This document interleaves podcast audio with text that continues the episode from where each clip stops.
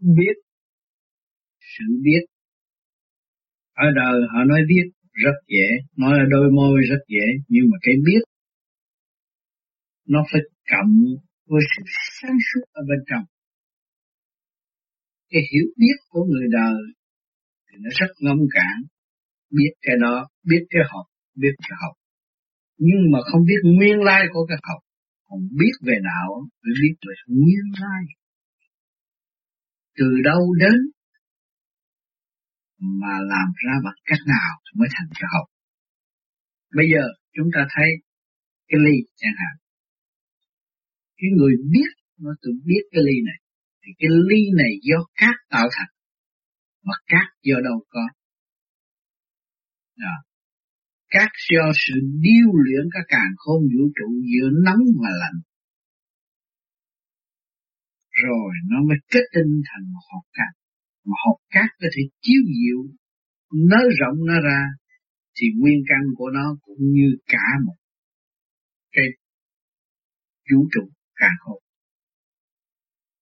Vì hột cát có thể từ hột cát mà biến ra một thể chất qua những cái nung độ nóng cực độ thì nó biến chảy thành nước, mà nước rồi nó kết tinh thành ra trong là biến kiến. Cho nên cái ly do cát tạo thành, mà ai tạo tự nó biến không được, nhưng mà do sự đóng góp của nhân sinh nhân loại là phần trí khôn của nhân loại, thì cái trí khôn của nhân loại do đâu có? Trí khôn của nhân loại do kết tinh sáng suốt của cả khôn vũ trụ. Người tu nói rằng Thượng Đế đã ban trí khôn cho hành giả, rồi mới tìm ra thực chất của vật chất, rồi từ thực chất của vật chất mới biên chế thành ra sự khôn ngoan, biên chế thành cái ly đựng nước, cái ly trong sạch, cái ly sáng suốt.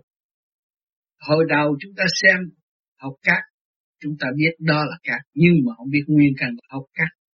Nguyên căn của học cát nó đã có sự sáng suốt từ lâu, cho nên nó biến chất và nó trở về nguyên chất của nó, trong lành và sáng suốt. Cho nên mình đổ một ly nước, mình dồn thông suốt từ bên đây qua bên kia, thì cái phần trí điển của con người xét vật thể cũng vậy, có thể sẽ thông suốt từ bên này qua bên kia, mới kêu bằng biết và hiểu biết. Cho nên người đời nói biết chỉ có một khía cạnh nào thôi.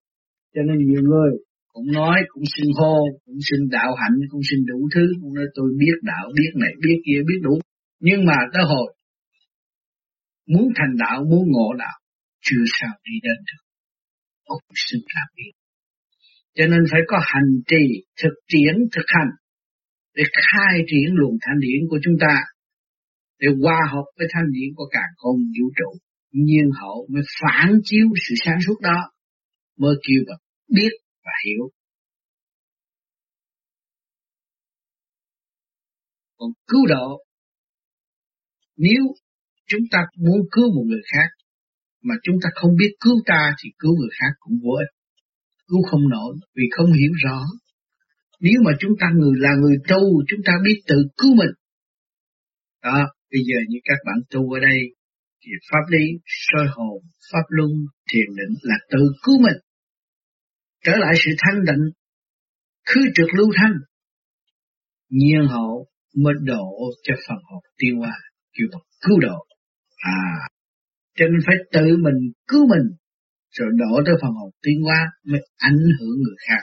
Chứ không phải là kêu các bạn lấy cái gì mà đi cứu người ta được. Bởi vì bản thân bất độ, hà thân độ, mình không cho cứu độ được mình, làm sao cứu độ được cả. Cho nên phải, ông trời đã cho chúng ta ngủ trong cái tiếng thiên địa, cho cái phần hồn ngủ trong cái tiếng thiên địa, rất phức tạp mà rất tinh vi, trách nhiệm rất nặng mà không biết cứu lấy mình, mà không biết tu.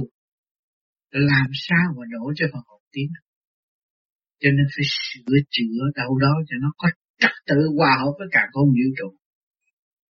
Nhiên hậu mới độ mình và ảnh hưởng người khác, đó kêu cứu độ. Còn cúng lại là sự cung kính để giáo dục lục căn lục trần trong bản thể của chúng ta. Con người hay tự cao, xin ta đây mà không hiểu ta là ai. Cho nên có cái cung, cái chữ cúng nó phải cúi xuống và cung kính thành tâm, quỳ lại, chịu xả cái sự ngu muội của chúng ta, phân giải cái sự ngu muội mà để thu cái sự sáng suốt. Người sáng suốt hơn chúng ta là bề trên thiên liêng, trong không mà có. Cho nên cái cúng lại ý nghĩa rất đầy đủ, nhưng mà người đời không hiểu. Sắp bàn đó rồi cũng như cho người ta ăn rồi quỳ xuống cúng lại vậy thôi, không biết ý nghĩa của cúng thì cúng cũng vội. Chúng ta cúng là để dẹp tự ái, mà dẹp được tự ái thì mới có sáng suốt. Người tu mà còn tự ái không còn sáng suốt. Dẹp tự ái mới hướng về thanh nhẹ, thì kẻ hung nó qua hiện. Thì lễ xưa người ta để cái sự cúng lại đó là hồi xưa để tập gì? Tập những người kêu bằng ác ôn, không hiểu, không có tâm linh, chậm tiến, bị chỉ độ cho nó cúng lại, làm hình nộm thiệt to để cho nó có vẻ sợ và nó cúng lại. Chỉ nó cúng lại nó thấy được cứu rỗi chỗ nào là nó quỳ xuống lại, cái phần trượt điển ngu muội của nó được giải tỏa ra thành điển cứu độ nó. Cho nên nó cảm thấy khi nó lại rồi nó nhẹ. Đó là đối với những phần tâm linh yếu hèn. Còn những phần mà tâm linh thanh nhẹ không dùng cúng lại tại thế. Nhưng mà thật sự phần hồn phải có lễ nghi gấp triệu lần ở thế gian, cho cái sự cho. Khi mà chúng ta muốn ban cho một món gì cho thiên hạ là chúng ta phải có cái tâm để ban cho họ, cái món quà đó mới có giá trị. Còn người tu về pháp lý, cho cái gì? Các bạn có, các bạn mới cho. Các bạn soi hồn, các bạn thiền định, các bạn được gây dựng được cái cơ sở thanh điển. Lúc đó các bạn cho, bố thí cho người khác, gỡ điển, thanh điển cho người khác, ban cái điển lặng. Nhưng mà không bao giờ suy tính, không bao giờ nói rằng ta ban cho người, không. Mình cho không ai biết, vì cái đó mình chỉ biết mà thôi. Mình có dư thì mình có san sẻ.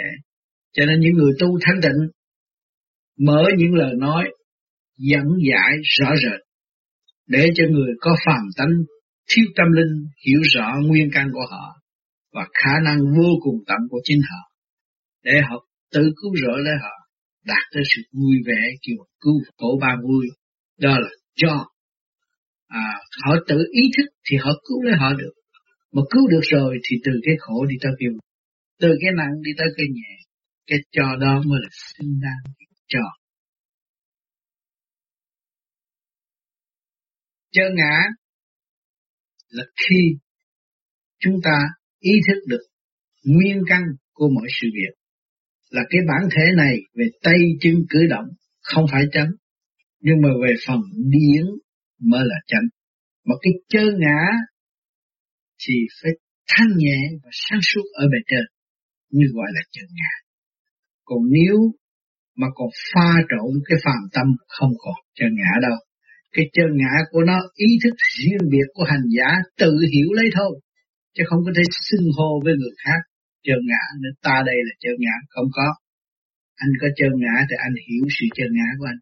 Bởi vì con người phần hồn là vô cùng tận, mà trình độ nó đi tới đó nó ý thức rồi, càng đi càng tiến, càng tới càng hiểu, càng minh càng ngộ. Lúc đó nó hiểu bây giờ tôi mới thấy tôi có chớ ngã. Tôi thấy chớ ngã là sự thật thực chất của tôi. Thực chất của tôi là vô cùng biến hóa, đụng tới đâu hiểu tới đâu.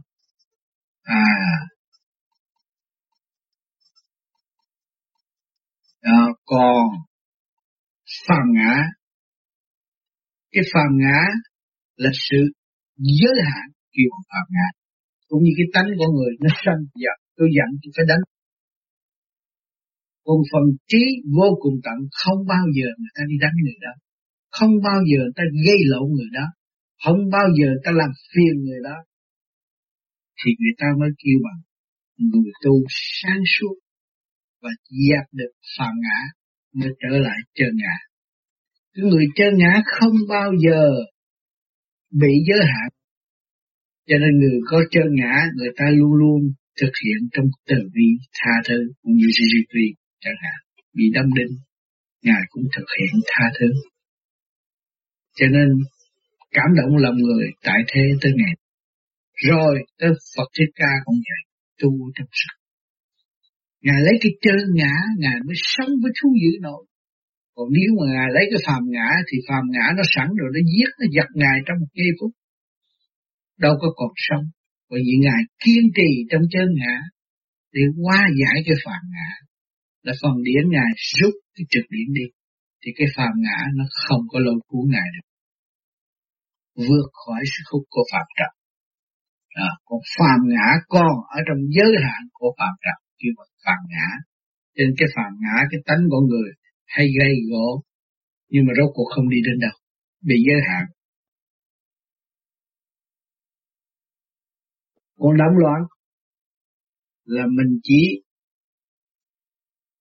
tự giới hạn lên mình và thu hút ngoại cảnh sáp nhập vô trong cái ngũ tạng ngũ kinh chúng ta, rồi làm cho nó rối loạn, nó biến tới động loạn đó.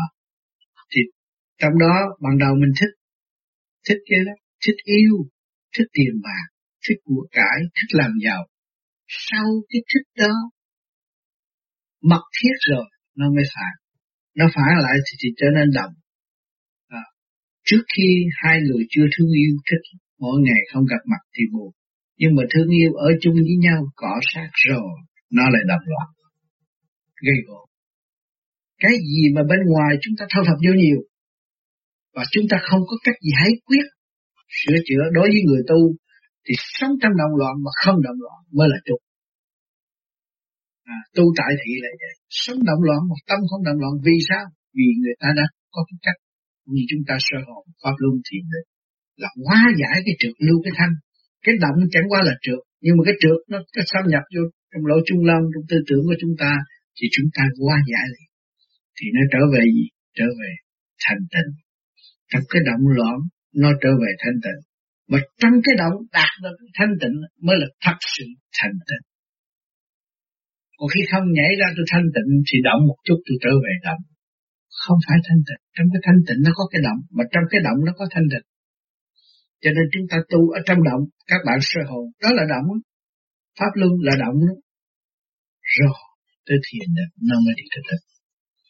Nếu bịt lỗ tai nó ồ ồ chảy đó, làm pháp luân ồ ồ ẹt ẹt, đó là động, nhưng mà rồi nó đi tới thanh tịnh. Thấy chưa? Trong cái động nó có cái tịnh, mà trong cái tịnh nó có cái động. Là khi không chúng ta cứ lo vun bồi về tịnh, mà chúng ta không hiểu rõ nguyên căn của cái động, từ cái động đi tới cái tịnh. Nếu không có động, không đi tới cái tịnh, bảo đảm được. Vì chúng ta ở trong động chúng ta vượt qua rồi, bao nhiêu nghịch cảnh chúng ta vượt qua rồi, thì nó có xuất hiện đi nữa chúng ta cũng thấy rõ. Trong sự động mà chúng ta đạt mới là chân tịnh. Tu tại thị là chỗ đó, hữu ích là chỗ đó. Còn chúng ta tu tại chùa thanh tịnh, xét ra gặp động để chúng ta lôi cuốn luôn, cũng như sông do bão tập nó lôi cuốn, nó kéo ra khơi luôn, than trời trách đất. Còn cái này chúng ta luôn luôn ở trong động, ở trong trượt mà giải được trượt thì nó đi tới thanh, mà trong động mà giải được động thì nó đi tới tịnh. Động tới cực động là đi tịnh chứ gì nữa. Cho nên các bạn vào đầu tu, sau rồi ngồi thiền sơ hồn nghĩ tầm bậy đủ thứ hết cả đêm, bao nhiêu công chuyện trong đầu óc nó xuất hiện đó. Rồi một hồi nào đó các bạn mê rồi quên hết. Thì phải trước kia phải từ từ trong động không? Mà bây giờ mình vừa soi hồn vừa nhắm mắt là nó mê, nó quên tất cả những chuyện đời. Nó đi tới gì? Đi tới chỗ tịnh. Mà nhờ động mới đi tịnh.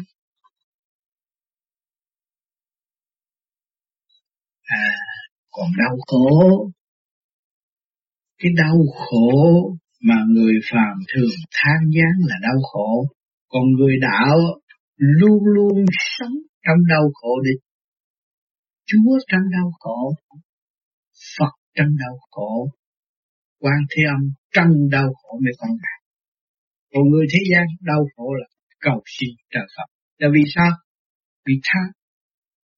Lầm tham bành trướng tới chừng nào thì cảm thấy sự đau khổ. Mà lầm tham tiêu diệt rồi, cho nên người tu thu hẹp phạm vi, không còn tham lam, kể cả sự ăn uống không có, cái vấn đề thích ăn. Nhưng mà ăn là để cứu độ vạn linh, hòa hợp nhất thể, để khai triển lên hòa đồng ở càn khôn vũ trụ. Con thú, con vật, cái rau, cái cỏ, nó cũng muốn cầu tiến, mà cầu tiến ở đâu? Nó phải qua cái tiểu thiên địa này, nó mới cơ hội tiến qua. Cho nên mình, khi mình có ý thức, mình ăn rằng, có trách nhiệm, mình thấy đó là đau khổ, đó là sự đau khổ, sau cái khổ là gì? Là cái sương, được chuyển qua trong tiểu thiên địa này. Và chúng ta là người tu pháp lý vô vi, chúng ta phải hành trì hóa giải cho chúng nó, đồng tiến với chủ nhân học, trong hạnh ngộ, để hiểu cái chân giác của bề trên. Thì sau cái đau khổ này, nó đi tới cái gì? Sung sướng ngờ được vô tận. Còn người phàm ở thế gian chỉ có cái tham không mà than khổ. Còn đạo phải đi trong khổ mới là đạt được sự vĩnh cửu đời đời. Cho nên các bạn tu gặp tai nạn, cái chuyện thường tình không đi. Chúa còn bị nạn, Phật còn bị nạn, mới lưu danh tại thế, mới có cơ hội tiến hóa.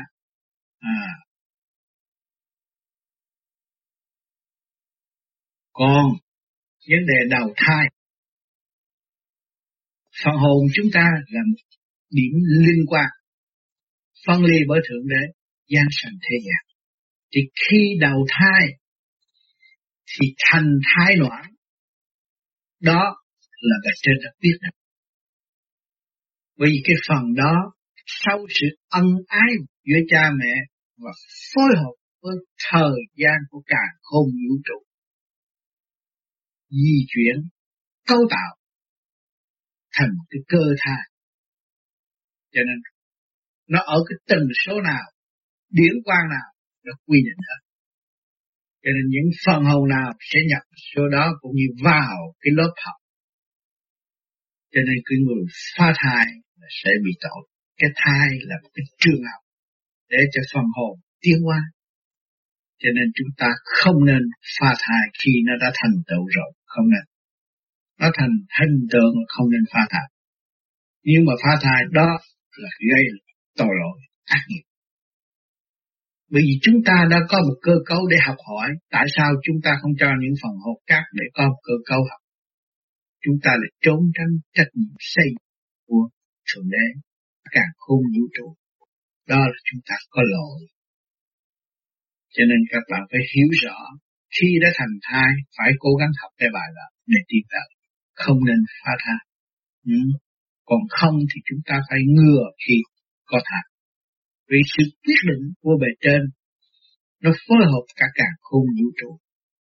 Quyết định của Thượng Đế, của tình thương của mẹ, tình thương cả thế giới, xây dựng một cơ cấu cho một linh căn xuống đại học.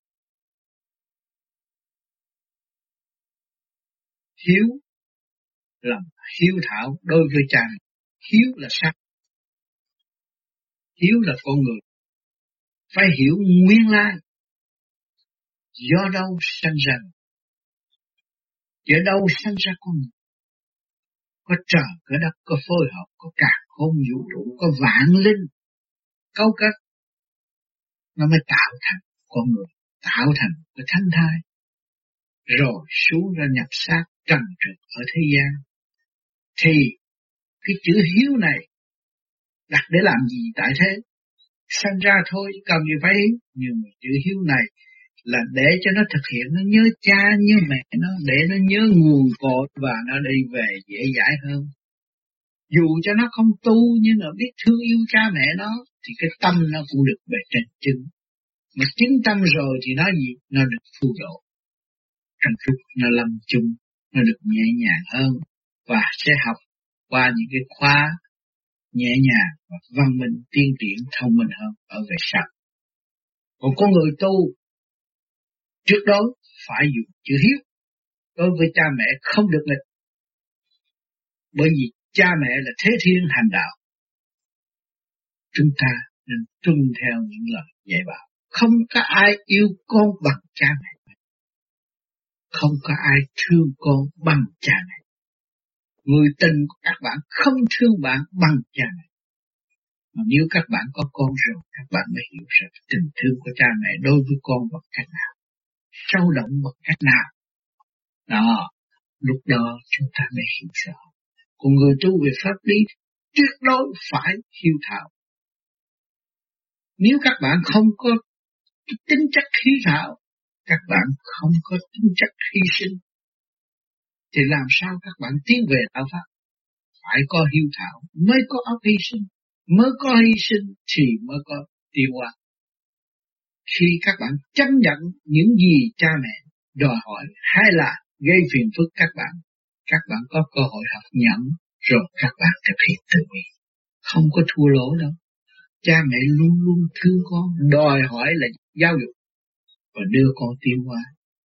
Nhiều người không hiểu, như cha mẹ hành hạ con không, nó có cái duyên nghiệp và an bài để cho nó học hỏi, cho nó tiến hóa.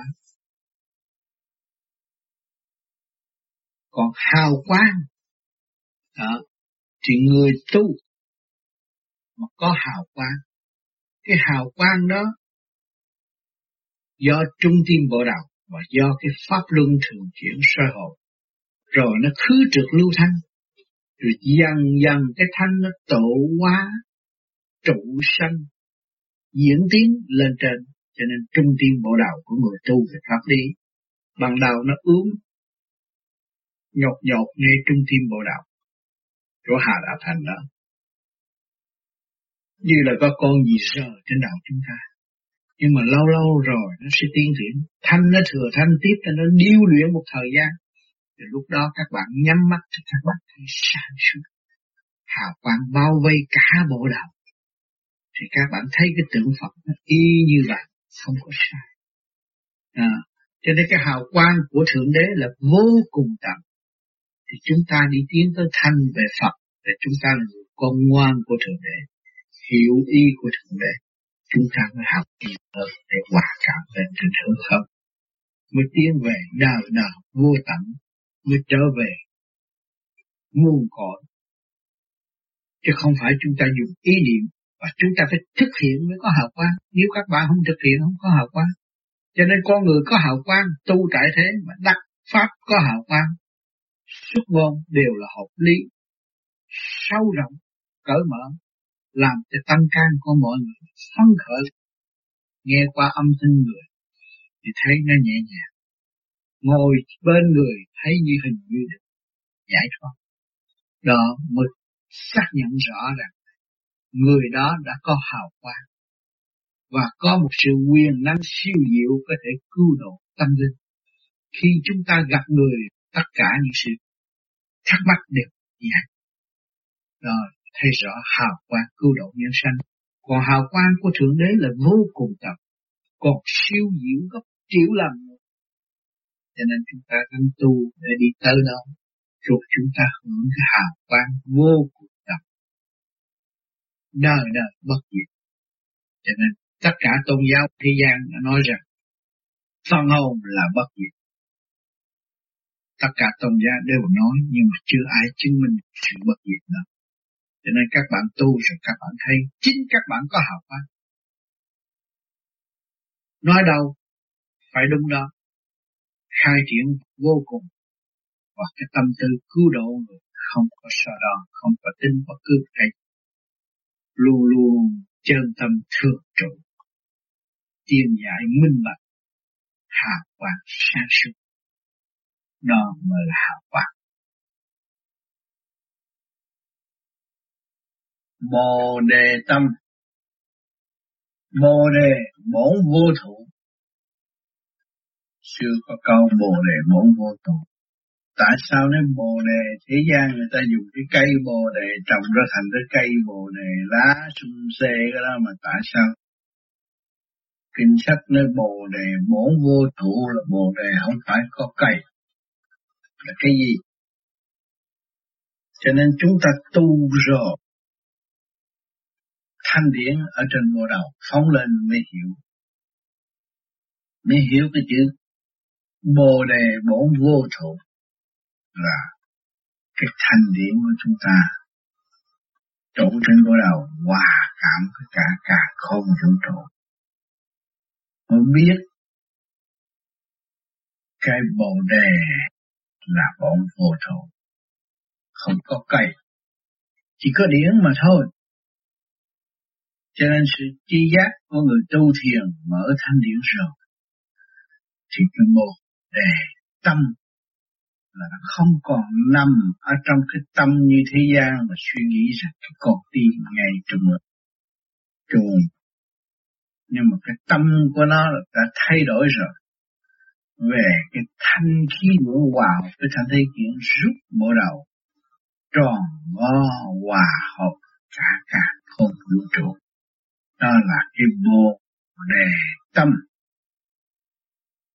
Bồ đề tâm khi ai động tới nó hiểu bất cứ một cái gì xảy đến cho nó chỉ dùng bồ đề tâm để suy xét. Người ta đề nghị một chuyện gì xung quanh nó hiểu liền rõ ràng và phân giải. Người đối phương nói chưa dứt lời là nó đã phát ra những lời chân chánh phân giải rõ ràng. Bồ đề tâm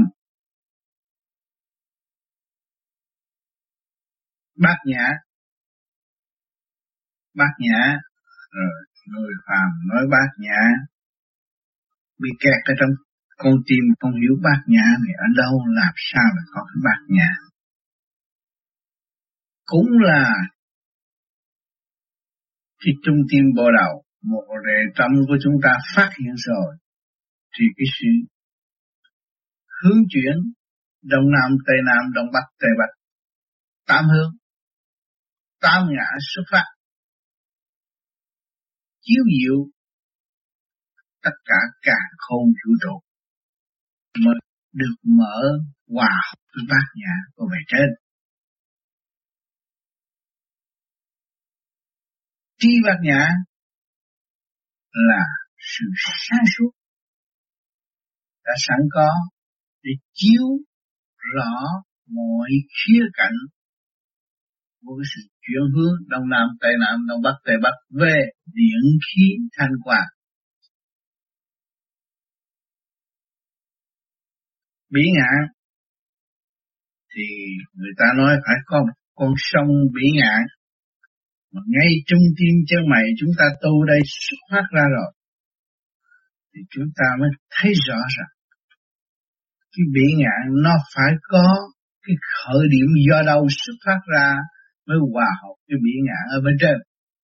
Chỉ trung tim chân mày các bạn nó xuất phát đó và nó đi tới cái thanh nhẹ sáng suốt. Thì trong bây giờ thiền của các bạn thấy ở bên này dồn qua bên kia rất rõ ràng, ở bên con sông này dồn qua ở bên con sông kia rất rõ ràng. Đứng đó mà biết bao nhiêu người thanh nhã ở bên kia quắc các bạn rồi, các bạn từ từ phát tâm từ bên này đi qua bên kia không có khó khăn. Ban đầu thì thấy rất khó khăn, làm sao tôi có thể qua con sông này, nhưng mà tôi thanh nhẹ rồi thì thấy tôi qua con sông. Cho nên con người trước trán đó tu nó mở, nó có cái quặng ở trước trán đó là nó bắt đầu trụ, từ đó nó thanh nhẹ bước ra đi phải qua cái bị ngạn. Cái khởi điểm ở trong cái thể xác của người nó cũng có cái khởi điểm để tiến tới bị ngạn. Thì chúng ta tiến lên rồi qua khỏi cái con sông bị ngạn ở bên trên. Bồng Lai là một nơi cảnh tươi đẹp và mọi vạn vật hình như trí khôn vô cùng đi đâu cũng có sự tươi đẹp chuyển giải và thấy thông suốt. Cái cây, cái lá đều ý thức trong chu trình tiến hóa của chính nó. Cho nên cái người đi lên tới trên đó, đi tới cái vòng lái, cảnh vòng lái, tiên cảnh, thấy hình như nó nhẹ nhàng vô cùng và mùi vị thơm tho, các vật đều tươi đẹp, màu sắc lẫm lẫy. Đó cũng là trong cảnh giới của thiên gia. Bất minh nguyên lai là không hiểu rõ được mình ở đâu đến đây rồi sẽ về đâu, kiểu bất minh nguyên lai. Bản thân bất độ hà thân độ đó. Bây giờ con người ở thế gian chỉ dùng cái miệng, dùng cặp mắt, dùng cái bộ óc được thu hút một phần nào đó thôi. Rồi nói này nói kia, nói cứu người này, cứu người kia, cứu người nọ, nhưng mà chính nó chưa biết cứu nó.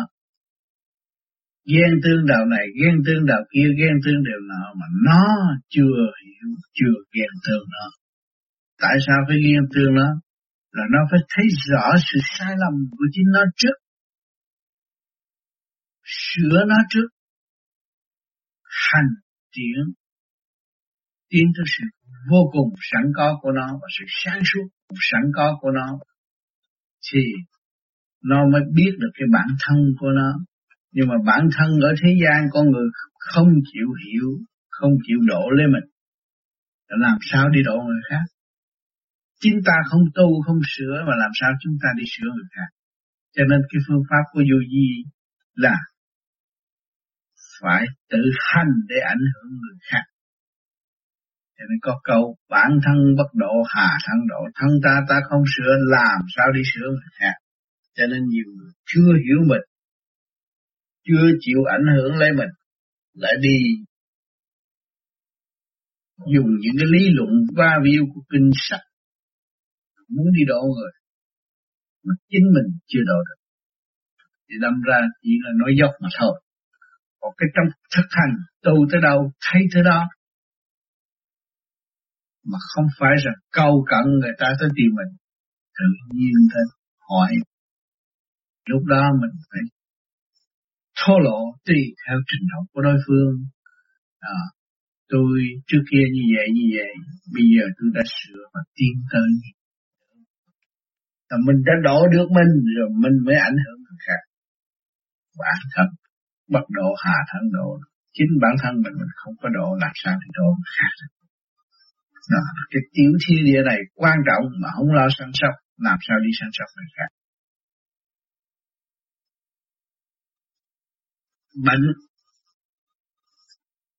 Bệnh là do tánh sân.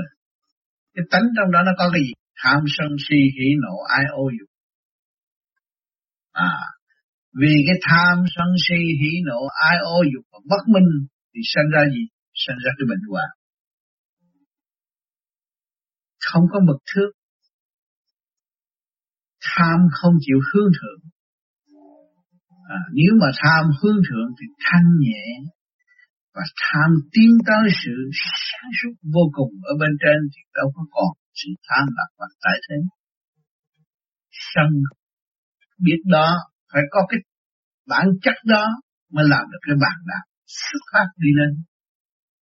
Sự si mê suy nghĩ về tiến hóa sẵn có của chúng ta ở nội tâm mà hướng thượng thì chúng ta phải tìm mãi của chúng ta.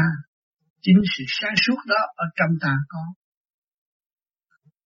Chỉ là vui vẻ và chấp nhận bất cứ một hoàn cảnh gì xảy đến, luôn luôn ở trong thái độ hoan hỷ chứ không có sáng mắt đối nhìn, thì đó kêu hướng thượng.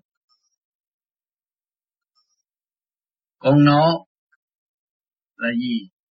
Nộ là sự nóng nảy, bực tức đó, mà hướng thượng thì nó xuất phát và phóng thông đi bất cứ nơi nào.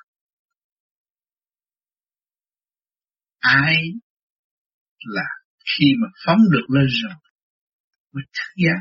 Sau cái thức giác đó mới thương yêu tất cả. Chính sự sống của chúng ta không có xung quanh, làm sao chúng ta sống? Không có bề trên chúng ta không sống. Không có sự thanh nhẹ của cả càn khôn vũ trụ thì chúng ta cũng không sống. Thấy không? Đó. Cái ô là sự đen tối. Mỗi người đều có.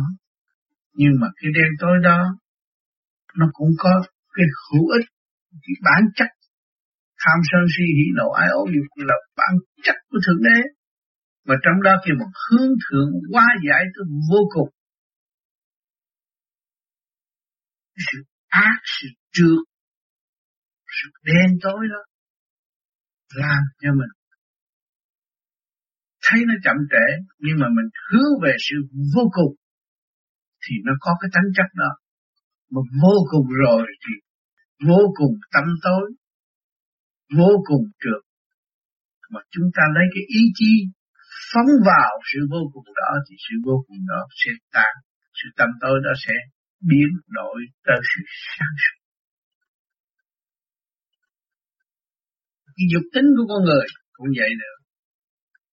Dục không phải là giao cấu mới là dục, nhưng mà muốn đủ thứ đó là dục.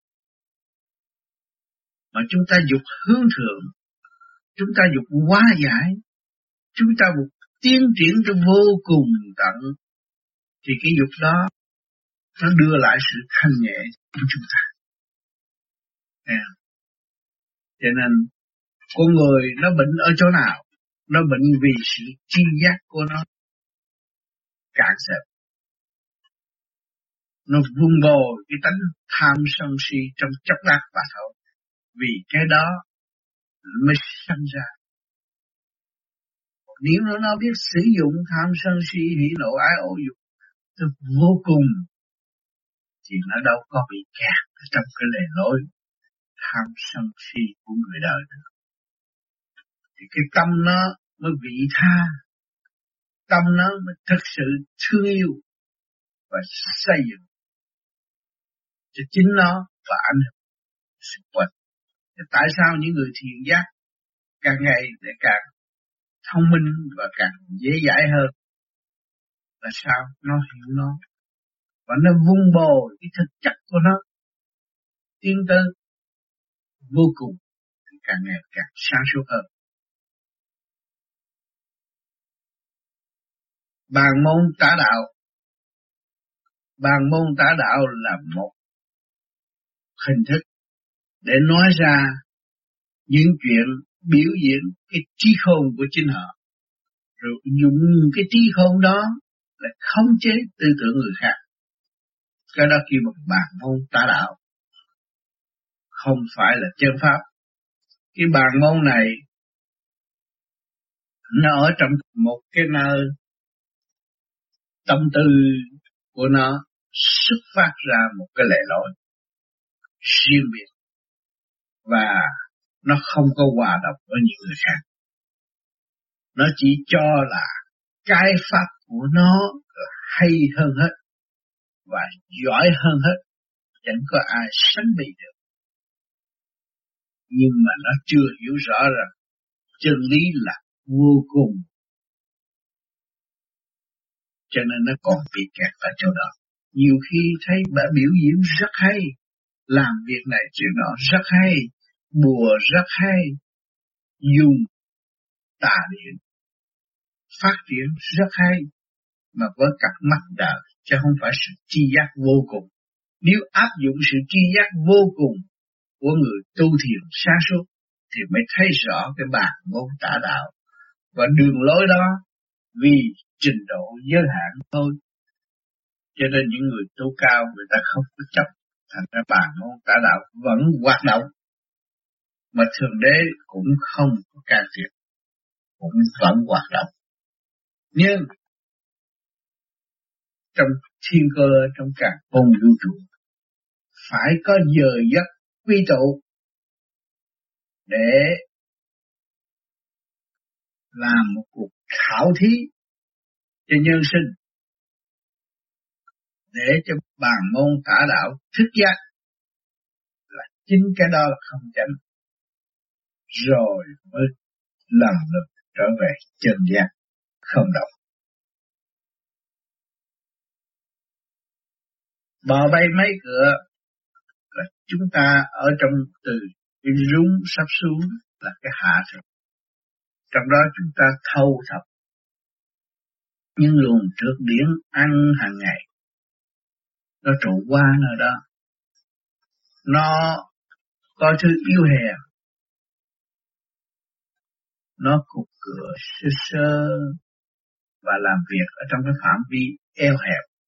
Cũng như con vật các bạn đang ăn đây, cộng rau các bạn đang ăn đây, thì cái sự hoa hoa xanh xanh đó tiến qua chậm trượt, đó kêu bằng bò bẫy mây cửa ở bên trong của chúng ta.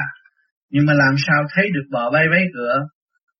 Là các bạn tu tới thanh tịnh rồi thì các bạn thấy rằng cái ngũ tạng này, cái bộ đầu này, cái ngũ quẩn này nó đại diện cho ngũ tạng. Thì cái ngũ quẩn mà bộ đầu là bộ óc, cái mỏ ác này là một, cặp mắt là hai, hai lỗ tai là ba, hai lỗ mũi là bốn, cái miệng là năm.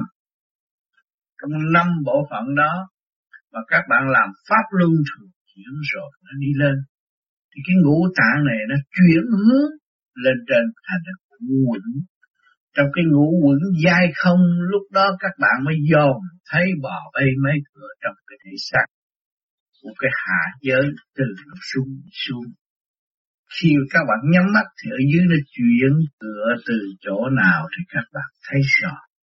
Cho nên nói cái bò bay mấy cửa mà nói người tầm thường ở thế gian chưa có tu và chưa thức giác không hiểu bò bay mấy cửa là cái gì. Cũng biết sơ sơ những cái đồ con vật yêu hèn thì thôi, nhưng mà nó không biết nó nằm ở đâu. Cho nên một khi mà các bạn tu, các bạn làm pháp luân thường chuyển, nó quan trọng lắm. Pháp luân thường chuyển rồi nó dẫn dắt từ từ hạ thừa, nó chuyển hết trong chính tầng quốc của hạ thừa, rồi mới lên tới trung thừa, cũng dẫn dắt cái bò bay mấy cửa đi lên. Đó, cho nên tánh con người thường thường hay sân si và hãy nghĩ cái chuyện eo hẹp, không thể phát triển được, sự nghi kỵ đủ thứ, đó là chỉ có ứng dụng trong cái tánh của bò bay mây cửa. Đó, là cái tánh đó, cái tánh sự yếu hẹp, không tự giác. Cho nên chúng ta tu lần mở lên rồi các bạn học. Một thời gian các bạn tu, các bạn cảm thấy mình không có trình độ. Rồi chừng nào mà các bạn tu khai thông hết bộ đạo rồi, thực hiện tới bộ đề tâm mình, lúc đó các bạn mới thấy giá trị vô cùng trong cái phương pháp công phu mà các bạn đã đạt.